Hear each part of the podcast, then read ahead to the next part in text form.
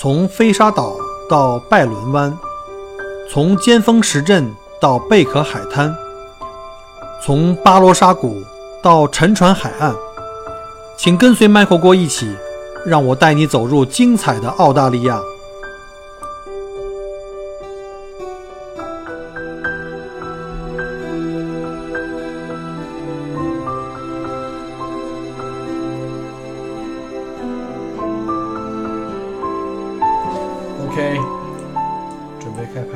，check check check，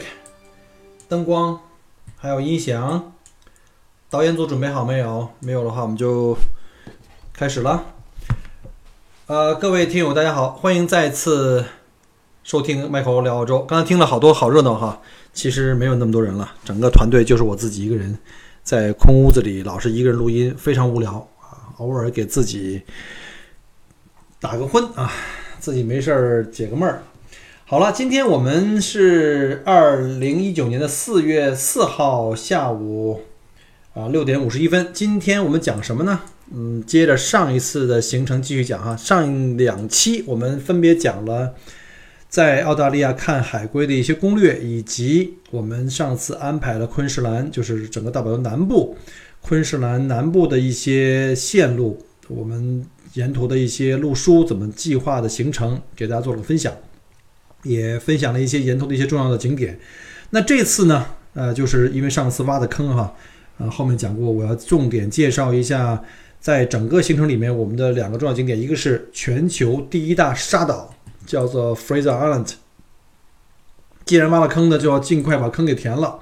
那今天之后呢，我还要分一期到两期呢，去重点讲一下那个海龙岛。好了，那我们就言归正传啊，这个废话就不少了哈。今天来讲一下这个世界遗产地啊，这是澳大利亚一个非常著名的世界遗产地，叫做飞沙岛，英文叫 Fraser Island。飞沙岛呢是位于这个昆士兰的这个赫维湾啊，听过我前两期的节目的朋友们都已经知道了哈，在这个海湾的外侧，是一个非常与众不同的岛屿了，整个岛屿都是由沙子组成的。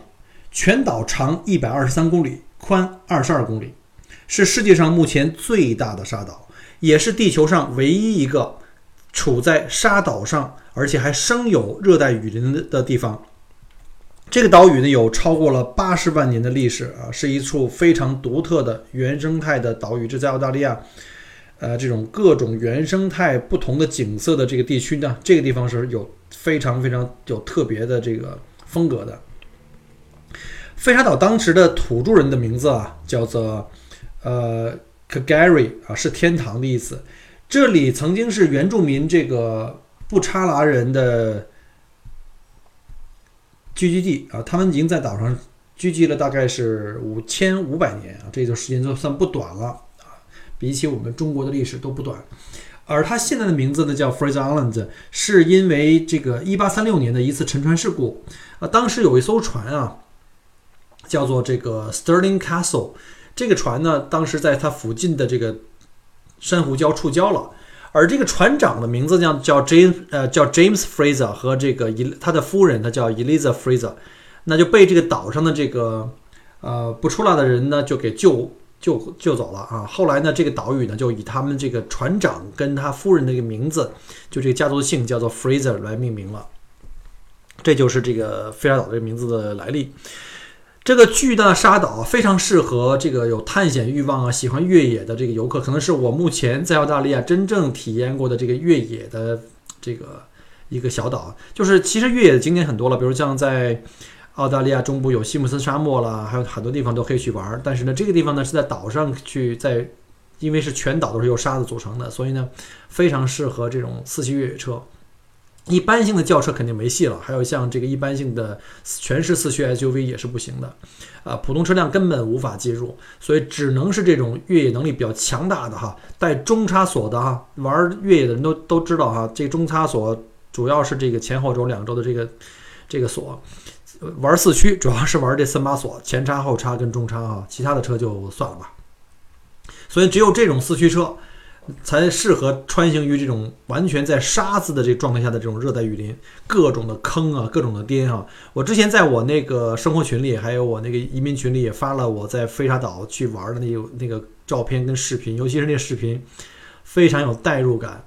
可能是我目前经历过最刺激的越野之路了。呃，这也是因为我本来也不爱玩这个越野，我不太喜欢玩，所以我一直也没有买真正的越野车，什么陆巡啊，什么什么 Y 六二这种，我都不是我想要的。我还是喜欢公路这个远行，越野的话对我来说有点太勉为其难了。那但是到这儿，我觉得还是非常好玩的，尤其是在我印象中最深的就是它这在有有一个叫 Seventy Mile 这个 beach，就是七十五英里海滩，特别长的一段海滩哈，一百多公里。呃，这儿限速呢，这海滩上是可以开车的啊，这限速八十。你想在海滩上可以拍开八十公里，这可以在沙滩上高速撒欢儿，但是要求有一定的这个。呃，技术还有就是要注意安全常识，不要压在海那个海水上，因为海水会拖走那个泥沙，会陷会陷车，所以一定要在干路上走。而且呢，如果您是自己租的，在岛上租的四驱车，它一般不会让你这个超过六十公里每小时，这是为了保护你的安全和车的安全啊。反正这个在海滩上高速行驶是非常非常爽的，到时候有兴趣的话，我可以。啊，大家可以加我微信，我可以把我那段视频发给大家。那如果你对自己的这个驾驶驾驶技术呢，并不自信，尤其是不太玩越野的哈，像我这种的话，偶尔开一开还可以，因为我每年的开车的里程非常长，各种路况都见的比较多，一年怎么也得开个七八万，甚至多的话十万公里。那如果您在平时在大城市上班哈，每天就是上下班这堵堵车这种，而且也不是周末出去翻沙子玩越野的人，那我建议你啊，还有一种方法就是可以报名。在飞沙岛上面呢，有这种呃四驱大巴或者六驱大巴这种，它就其实就是什么这种呃四轮或六轮的这种越野的大货车改装成的这种呃客呃客车，它后面这个货箱改成了这个带空调的这个客车，啊舒适度比这个四驱的要好很多，但是也是很颠啊，那车要跑起来也是非常非常颠，就跟坐这个过山车似的，非常过瘾，非常爽，一路伴随着尖叫声啊。它有一日游，有两日游啊，你可以根据自己的喜好呢去选择。因为我呢是喜欢自己开车，比较自由。跟团毕竟有很多地方是不自由，比如说时间啊、景点啊，尤其像我们在中部这个麦肯锡湖，叫 Lake Mackenzie，非常非常漂亮，我们就一高兴就跑了两次，所以呢就比较自由。那跟大团的话，肯定时间景点上都安排的不是那么自由。那之前哈，我讲了前两期以后呢，也有一些听友跟我说。反应特别好，说特别喜欢这两期节目，是因为正好要准备计划去澳洲旅行，正好去这个地方啊，因为是我们的冬天马上到了，墨尔本的冬天就是啊，澳洲冬天是每年的这个六七八三个月嘛，这个季节其实是去看大堡礁最好的季节。然后呢，甚至有一些是澳洲的听友啊，现在我发现这个很多听友不仅仅是从中国来澳洲旅游的，还有很多是在澳洲生活的，像西澳啊、南澳、新州。还有像前两天有布里斯班黄金海岸的也在加我的微信请教去玩的这个路书，其实你们在昆州的人很幸福啊，离这个大堡礁这么近，没事就可以开车开车玩一圈。还有人跟我讲说那个特别认真啊，听我节目需要听好几遍，还要做笔记，然后看我后面那些图片都很喜欢，然后呢问我可不可以呃有更多照片可以去分享。呃，在这里就插一句话，如果你们这个路线很喜欢，想去实践一把，或者说你想自己做一个更远的路线。想拿这个作为一个指导的话呢，我建议你呢，呃，听节目是一方面，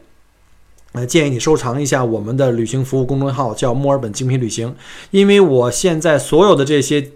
录音的节目都是已经在我们的文字稿、图片和文字都已经在我们的公众号里面了，所以我稍后在节目还是会像以前一样把这个公众号的链接呢发出来，呃，你们可以收藏，呃，在自己的微信里面，随时都可以参考，啊，里面写的很清楚。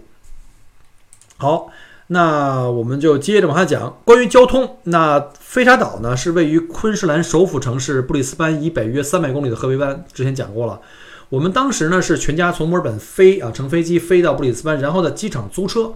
一路呢就开向了向北开啊。呃，之前讲过了，在前两集讲过了，在 Nusa 玩了，然后呢，呃，中间沿途经过了哪里？那你们如果要是中间不想玩，也可以开车一一天哈，三百公里的话，一天啊是可以到的。然后从赫梅湾呢，这个坐轮渡前往费沙岛。呃，Nusa 呢是昆士兰非常受欢迎的一个度假小镇，又优雅又安静哈。我建议还是在中间，如果时间富裕的话，还是待个一天两天哈。那前往费沙岛的轮渡呢，分别位于这个赫维湾的这个叫 Riverhead，以及这个叫 Rainbow Beach。它一个在这个岛的中部偏西侧一点，还有一个在岛的南部，在大陆上有两个点可以去。因为我们订的酒店啊，是当时岛上最好的一个酒店，叫做这个 Kingfisher Bay Resort。然后呢，最近的距离就是从那个 Riverhead 去登船，那也是最大的船的这个登陆点。然后船票呢和预订酒店的时候就可以一起同时预订。呃，票价呢是成人往返六十刀，每个人六十刀，儿童是三十刀。每天有好几班船，因为海湾并不是很远哈，呃，可以对面可以遥遥相望，所以呢就是很方便就可以到。你可以根据自己到达的时间呢提前预定。需要提前大概四十分钟啊，到这个 Kingfisher Bay Resort 那个在鹤尾湾的那个办公室，然后呢，在这 Riverhead 这边有个接待处，在这儿办理 check in 以及托运行李，并且存好自己的车辆。呃，如果你开的是那种就是完全的四乘四哈，你也愿意的话，你可以给自己的车买一张船票，开着自己的车上岛。那船票呢？高峰时段是每车两百刀，就是你这个车要上岛的话，可能比较贵啊，两百刀。那平时淡季的时候是每车一百七十五刀啊。我说的都是澳币哈，我们就习惯用这个 dollar，中国中国人习惯说是刀啊，美刀或者澳刀这样的。那除了司机以外呢，车内乘客呢，每人还要再交五刀。就是如果你开车上去，车上有四个人啊，司机就不用花钱了，司机已经包括在这车的费里面了。但是呢，如果车上再有人的话，每人还得再收五刀。然后呢，这个出发的行程的这个班次啊，我会稍后呢会贴在我们这个节目后方，或者是你们去查看我们这个呃墨尔本精品旅行的这个微信公众号。然后在 Riverhead 这个 check in 的地址啊，是在 shop seven 就七号，然后那个 Four slash 就是斜杠五十四号逗号 Riverhead Shopping Center。这个呢，我稍后也会给大家贴在这个节目后面吧，就我就不再念了，你们记起来更麻烦，不如看文字更方便。然后它旁边有一个停车场，露天的，然后呢，费用是二十五刀一天，但是它是封闭的，就是有那个密码锁，就是整个密码保护，就整个 fence 给包给圈起来的。然后第一天是二十五刀一天，然后之后每天是二十刀，因为你要在岛上住好几天，车扔在这个小路边的这种小镇呢，你丢了或怎么样都很麻烦。呃，虽然说有保险公司会给你赔，将来会赔这个车，但是你要是上岸突然发现车丢了或车坏了，到时候你的行程会受到影响。所以我建议呢，就不要心疼这一天二十多刀的这个存车费啊。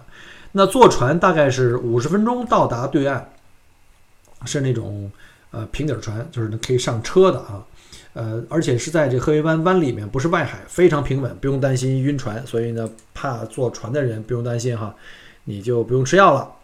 然后关于住宿。啊，岛上设施最好的酒店就是我们住的这个叫 Kingfisher Resort 啊，它的这个酒店正好就在岛上的轮渡口附近，你下了船就已经到了酒店了，而且这是一间非常的有那种荒野情调的酒店。进入大厅啊，就有一种那个当年我们看电影叫《侏罗纪公园》，就有一种那种《侏罗纪公园》的那种呃感觉，就是那个。四周都镂空的，然后鸟语花香的，设施齐全，服务周到，这是一个非常非常，呃，不错的一个度假酒店。然后它里面有餐厅啊，还有酒吧，还有露天游泳池啊，非常非常好，非常推荐。如果你要是带着老人孩子，像这种度假型酒店呢，我是特别喜欢的。我们每天还在这个酒店的游泳池里啊去游泳啊，然后呢，它餐厅的饭也还不错。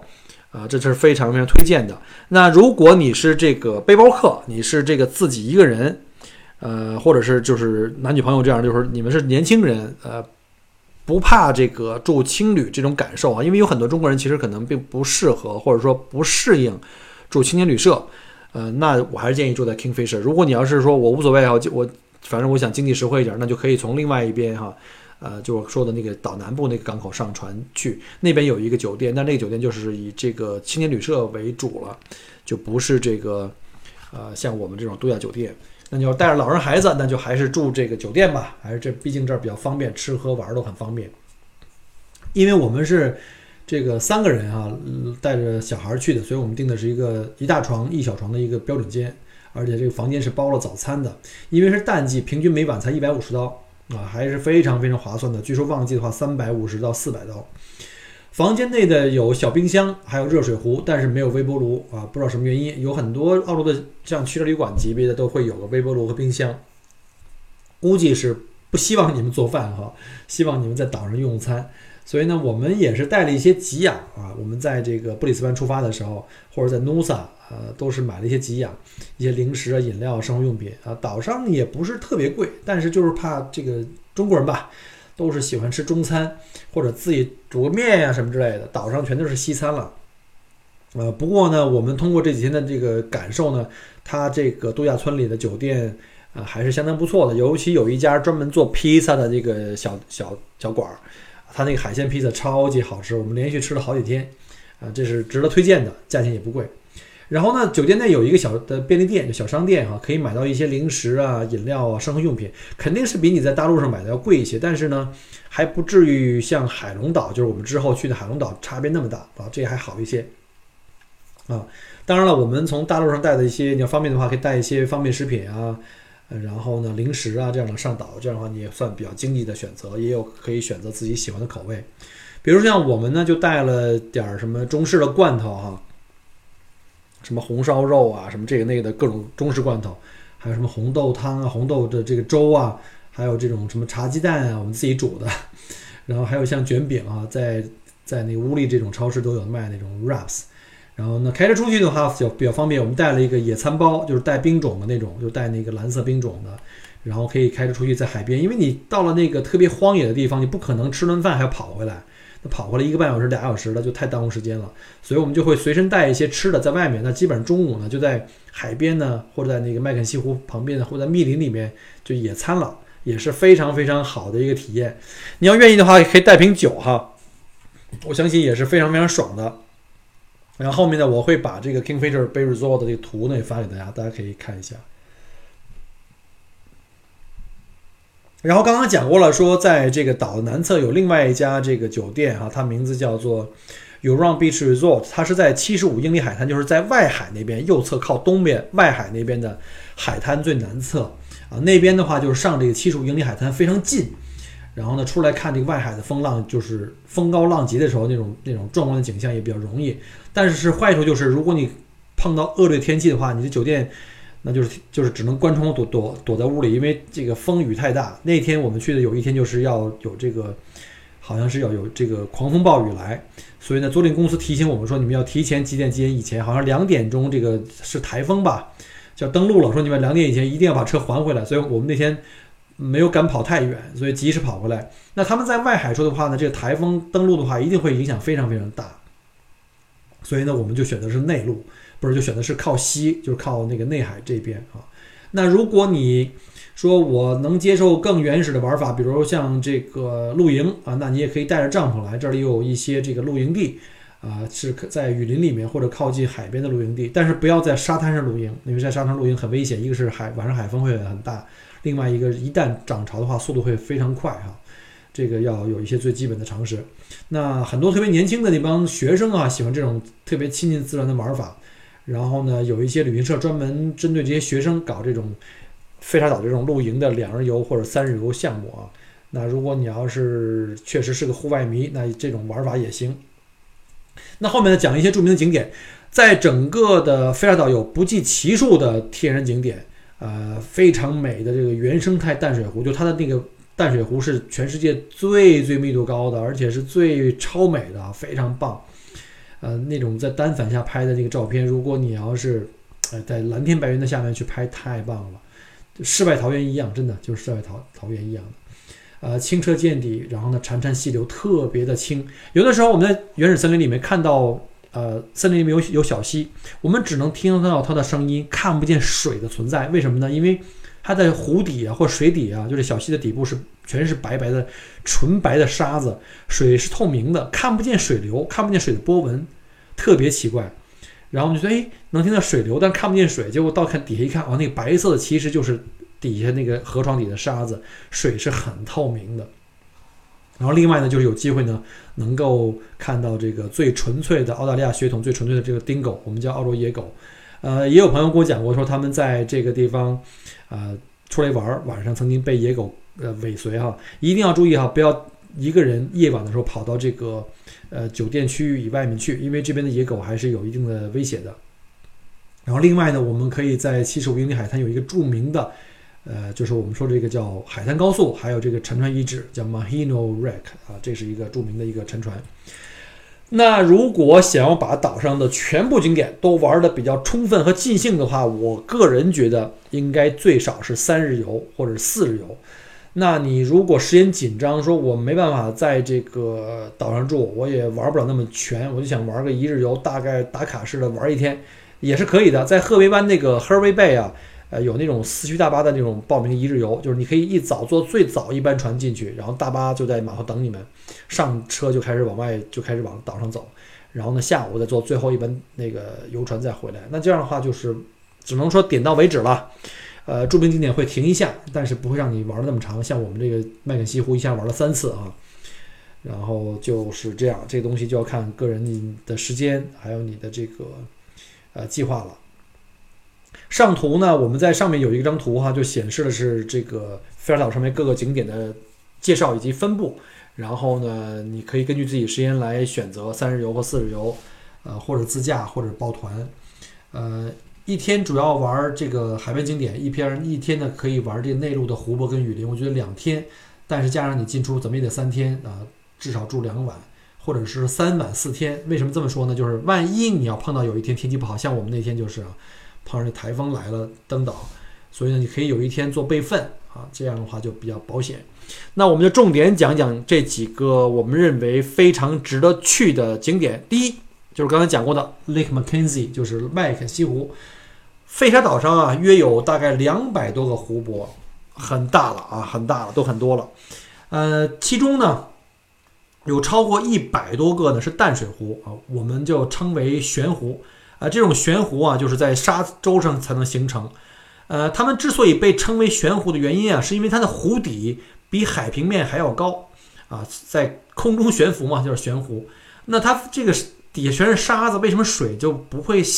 都渗进去呢？因为这个岛上原来有这个很多的这个原始森林啊，热带雨林，然后由于腐叶等各种有机物在这个湖底啊，形成了一层不透水的这种。呃，沙层，这个沙层里有很多腐蚀的这个叶子啊，或者是泥啊，或者其他东西。那沙层对湖水呢有这个呃阻隔的作用，同时呢也因为有沙子，呃，对湖水的有这种常年的累月的这种过滤，使湖水呢异常的清澈。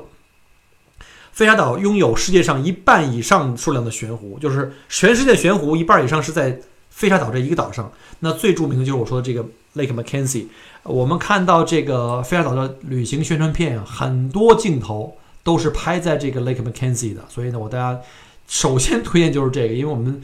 看了第一眼都惊呆了、惊艳了，那个颜色像假的一样，就像真的是上帝不小心打翻了这个调色板，尤其在蓝天白云下，那个颜色特别的梦幻，从白色，因为那沙滩太白了，从白色到浅绿色。到翠绿色，然后到浅蓝色、深蓝色，哎呀，那个我用语言没法形容哈。我建议你们还是去网上搜一下他们的照片。它那个还像海洋一样的那种蔚蓝剔透的湖水，特别惊艳。这是我见过的可能没有唯一不是这个之一啊，是唯一的最最透明清澈的淡水湖还真应验了那句话哈，叫什么“水至清则无无鱼”。我们真没见到这个海里这个不是这湖里有任何鱼那个鱼儿的身影。我们在岛上总共住了三晚，三晚四天的行程，呃，就分三次啊，跑了两两天，来到这个湖边来看这个湖泊，每一次都舍不得离开，啊，真的是太漂亮了，即使是阴天都不会影响影响它的美丽，特别的特别的漂亮。来湖边玩一定要记得带游泳衣，湖水中啊含有丰富的这个二氧化硅等矿物质，这个湖水呢酸酸碱性接近中性，据说有这个美肤的功效哈，因此也被誉为这个美肤天堂。纯净的细沙也可以涂抹全身啊，让你享受一次在阳光下享受一次 SPA。呃，注意啊，还是那句话，带好防晒油啊。如果您是单身来的，尤其是美女们哈，单身来的，随便旁边拉一个帅哥来，给你个机会，帮我抹一次防晒油。我等了好几年也没准这机会啊，所以大家伙儿不要错过。好，第二个呢，就是特别建议的，就是介绍的就是七十五英里海滩。这是位于整个飞沙岛东侧、笔直宽阔的七十五英里海滩，啊，它也是世界上最长的叫海滩高速路啊，可能不是最长的海滩，但是它是在海滩上可以允许你跑车的，还有这公路，这个高速公路的限速标志了，绵延绵延上百公里，非常平，那个非常非常细的沙子，当水下去以后，它会挤压在一起，非常非常平，而且宽阔。最高限速是八十公里，不要超速啊！啊，但是要记住，在如果你开车在雨林里的时候呢，它的限速只有不到三十公里，所以呢，这个你要开的慢一点，因为确实很颠簸，而且很多弯路，很多地方基本上就是没路了，你可能要慢慢慢慢的去爬石头啊。爬这个土岗啊，反正是要求有一定的这个越野的能力。不过在海滩上的驾驶有很多的讲究哈。呃，租车的时候呢，一般租车公司都会给你看一个半小时的一个录像，让你了解这个在沙岛上越野的各种注意事项，以避免不必要的麻烦。否则的话，你如果真的车坏在外面，或者是陷在外面的话，你真的没办法救援，因为那岛岛上没有电话，就没有手机信号。你基本上没办法去求救，你只能是等到了有人路过的时候，啊，帮你带个消息过去。但是这边要拖个车回到，或者有人救援的话，那费用是非常非常贵的啊。所以呢，大家千万千万要小心。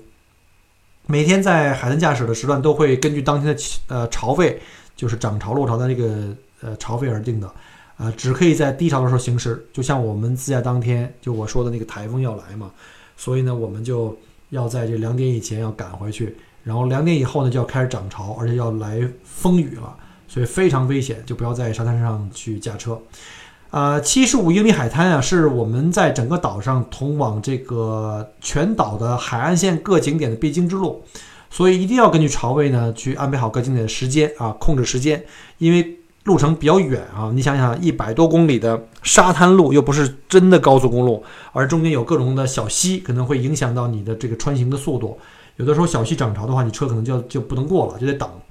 所以呢，一定要在涨潮以前返回，否则你要是真的回不来，那就可能会有危险。所以这个事情不是在开玩笑的。而且呢，七十五英里海滩呢，有大量危险的洋流，就如果一旦车陷进去。要尽快离开车，那宁肯赔车也不能赔命，因为这周围的海域里呢有大量的这个鲨鱼，像是大白鲨呀，啊，并不是一个非常适合游泳的地方。啊，整个海滩唯一一个可以游泳的地方呢，就是在我们叫做最北部的这个叫 Indian Head，叫做印第安的这个角这边，有一个叫香槟池，叫 Champagne，叫 Champagne Pool。啊，这些个其实就是一个 Rock Pool，就是由一大堆的礁石环绕成的一个天然的游泳池。然后呢，海浪呢把水送进来，所以就阻隔了这个外面的洋流和这个鲨鱼啊。稍后我也会把照片给大家发过来看一下。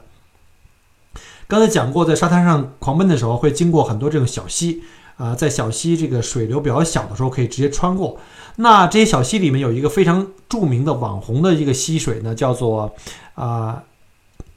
Eli Creek。这 Eli Creek 呢是一个非常令人惊叹的。水清澈到简直就是无与伦比的这么一个，呃，一条溪流是从岛的最深处啊，因为下雨和其他的湖水的这个汇流到我的小溪里面来，然后从小溪呢逐渐的，呃，流向了这个大海，这个叫著名的伊莱河，啊，沿着七十五英里海滩一路向北呢，在中间偏北的地方可以碰到它，呃，我们知道飞沙岛拥有丰富的地下水源啊，容量呢是悉尼海港的六倍，你看像悉尼悉尼港有那么。大的海港，但是呢，这个在菲沙岛这个淡水的资源呢，就是有它的六倍这么多，而且这些水呢，就主要是靠降水了，然后它源源不断的透过这个蓄水层呢，会涌出地面，形成数以百计的溪流，在奔向大海。那伊莱河呢，是这个整个菲沙岛中东岸最大的淡水溪流，它经历了七十年净化的这个沙层啊的地下水，以每小时大概四百二十万公升速度。流入七十五英里长滩。当时我经过的时候，有一种欲望啊，特别想下车，因为那天特别热，特别想下车，把头伸进去，好好的痛饮一下。那水太清凉了，我觉得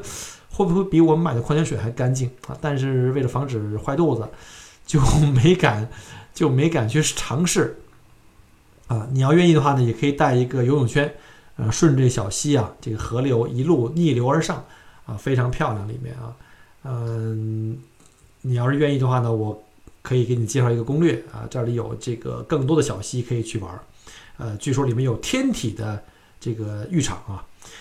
好了，伊莱河呢是这个海滩上面最大的一个溪流，驾驶四驱车啊在这里呢需要涉水通过，因为这个溪流啊每天这个流水量是不一定的，所以呢一定要观察水流的深浅。呃，建议呢不要去贸然的去直接冲过去。呃，我的经验是在旁边慢慢开车的时候等着，最好是尾随其他车辆通过。如果有跟你差不多一样的越野车过来，你让他先过。如果他过去了，他是以什么样的车速过的？你可以根据他的车速和位置来估计这个水流的这个深浅和这个急缓的状况，然后再跟随通过。但是要记住，通过的过程中呢，要一口气过去啊。呃，不要速度太快，也不要速度太慢，但是记住，千万不要在水流中间踩刹车，就不要在水中间让轮胎静止，否则的话，你的沙子会逐渐被水给挖走，你就会车陷下去，就会非常惨了。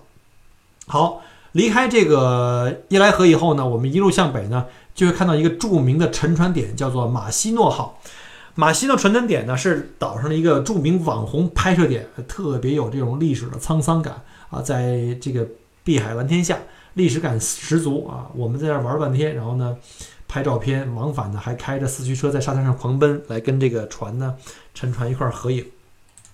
这个马西诺号是怎么来的呢？它曾经是二十世纪初啊，啊，往来于悉尼跟奥克兰之间的最豪华的一艘游轮，就是从新西兰的奥克兰一直到这个我们的这个大城市悉尼。在一战的时候啊，被派往欧洲做了医疗船。后来呢，回到澳大利亚继续服役，做这豪华游轮。在一九三五年的时候啊，退休了。然后呢，本来是卖给了一个日本的船公司啊，准备要拖去日本。结果在去日本的途中呢，遇到了一个很大的风浪。结果这浪呢，就把这个船啊，就给吹到了，就是给冲到了这个飞沙岛这个七十五英里海滩。啊，我们看到这个船骸，这个船的残骸啊。其实呢，只是看到这个船的残骸的一部分，它只能看到地表上面的这个两层船身。其实呢，在沙子里面还有五层船身，可见这个船在当年的非常的壮观啊，非常大，非常豪华啊。再往后呢，就是这个 Pinnacles 叫 Colored Sands，就是这在这个沉船的沉船号马马西诺号继续向北，在不远地方就可以看到这个彩色的这个。呃，砂岩山丘以及叫教堂岩啊，教堂崖，教堂崖呢叫 cathedrals。The cathedrals 呢，在主要是因为是这个石灰岩，石灰岩结构呢有不同的颜色的矿物质，然后呢在不同的光线下呈现出不同的这种非常奇幻的颜色啊，主要是红黄色。然后呢，峭壁上呢层层叠叠的这种这种砂岩呢，有大概据说啊二十四种不同的矿物质啊，颜色各异，所以呈现出了黄啊。甚至有银呢，还有绿啊、橙啊等七十二种颜色啊，但我就看不出来有七十二种啊，大部分我觉得还是红黄色、橙色居多。然后绚丽耀眼、蔚为壮观，而且远远的望过去呢，这个各种颜色的这种砂岩石啊，仿佛就织就了一道彩虹，挂在这个教堂山的这个峭壁上，也是非常非常美的，可以去看这个日出或日落。但是有个特别尴尬的问题啊。这地方因为是在七十五英里海滩，几乎几乎是最北侧了。如果你要看日落的话呢，就回程可能就会非常晚。那看日出的话呢，早上出发就会特别早，又可能赶不上特别好的这个呃潮位，所以呢，很多人可能无法达到啊。除非你在附近露营，但是要注意看附近有没有这个露营点可以供使用啊。那如果你时间还充裕的话，那可以继续向北，就到我刚才说过的那个叫 Indian Head。呃，这里就有那个著名的游泳池，叫做香槟池，啊，还可以攀上这个最高的山崖，整个从空中俯视七十五英里海滩全貌。呃，不过呀，一般来讲，一日游的话是肯定跑不到这么远的。一般一日游像散团，最多能到那个 Mahino Wreck，就是那个马西奴的那个沉船点，啊，再往北的话，他们是没时间跑的。而且呢，通往这个 Indian Head 有一段沙滩非常的窄，啊。它窄的话呢，对那个潮汐时间的掌握要特别特别的准，否则你要是因为贪玩，就有可能涨潮就被困住在远处回不来了，啊，这是不是开玩笑的啊？好，那再介绍一下另外一个景点，是在整个的这个热带雨林的中部，叫做 Center Station 啊，啊，这个中央车站的露营区和这个巡逻站，我们叫这个 Center Station，是位于这个沙岛的中心地区，这里拥有丰富的水分、阳光和养料，所以这里长着非常。茂密的原始森林，啊，这里的这个树木非常的高，也就是也是这个全球非常少见的百米树种的这个发源地之一。呃，最早呢，这儿是欧洲人来这里呢是干嘛呢？是伐木区，啊，很多人在这伐木。在一八六三年的时候，一位叫做杰克，呃呃皮克特的这个美国人在飞沙岛上开启了最早的这个伐木业，直到1991年12月份，飞沙岛被联合国教科文组织列入为世界自然遗产目录。伐木业呢，就就此就终结了啊，因为这个政府就不允许啊，出门就禁止了这伐木业在飞沙岛上的继续进行。那现在整个这个中央车站呢，就作为了这个我们的游客中心或者叫解说中心，也是一个历史遗迹。呃，有一些当年的这个伐木工人住的老房子还在，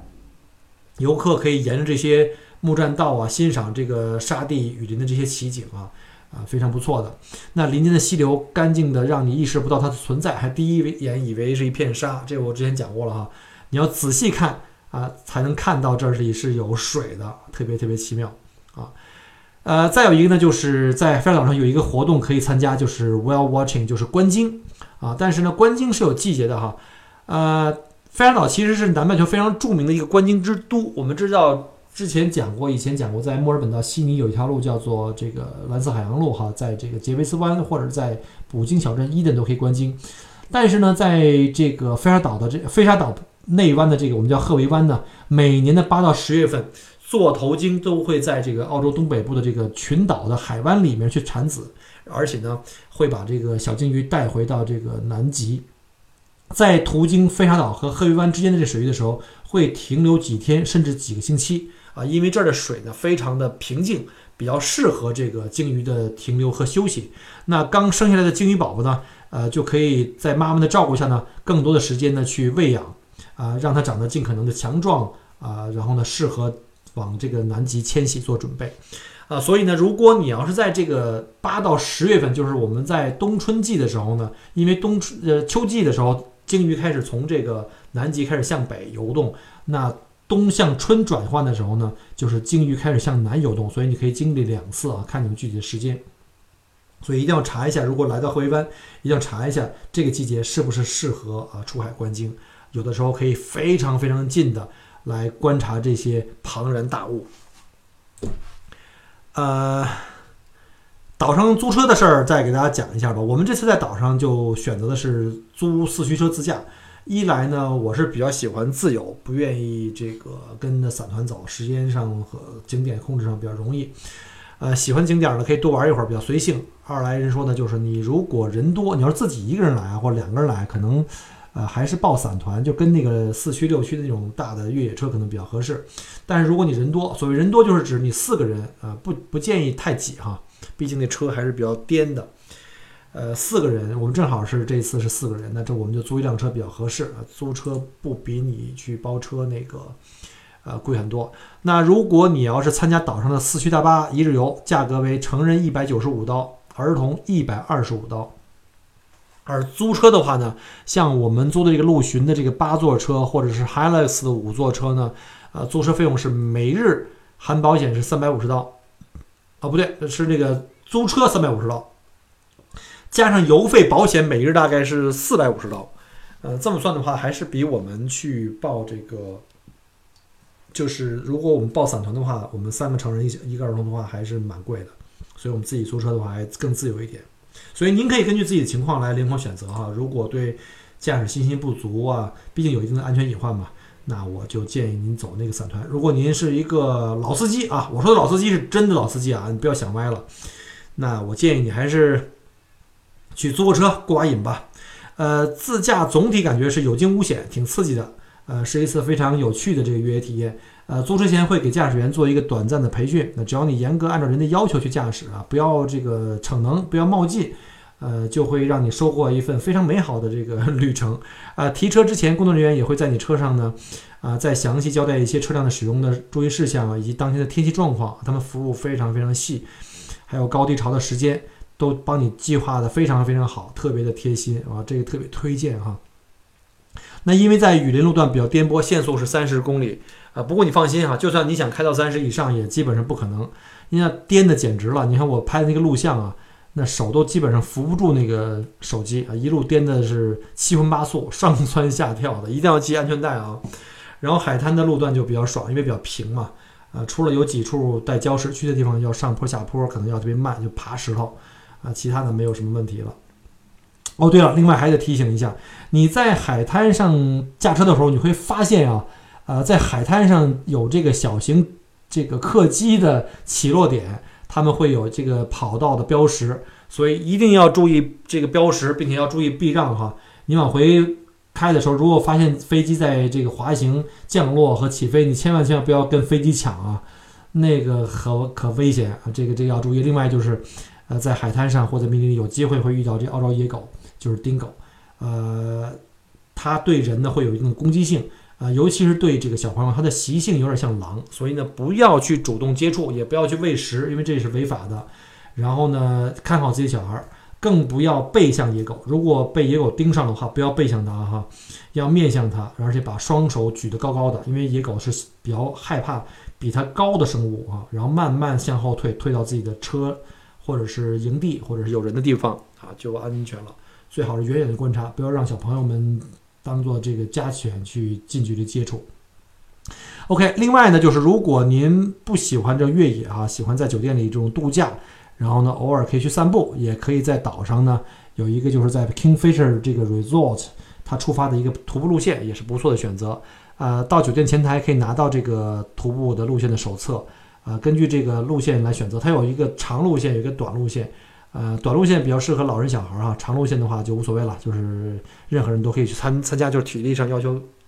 呃，稍微大一点，一定要做好防晒的措施，并且要带好一瓶水。啊，另外一个特别推荐的景点呢，就是在酒店，在 Kingfisher 酒店的前面沙滩上呢，每天在日落时分啊，退潮的这个前后的时候，可以看到铺天盖地的这叫士兵蟹，叫 Soldier Crab，它是蓝色的啊，也叫蓝蟹。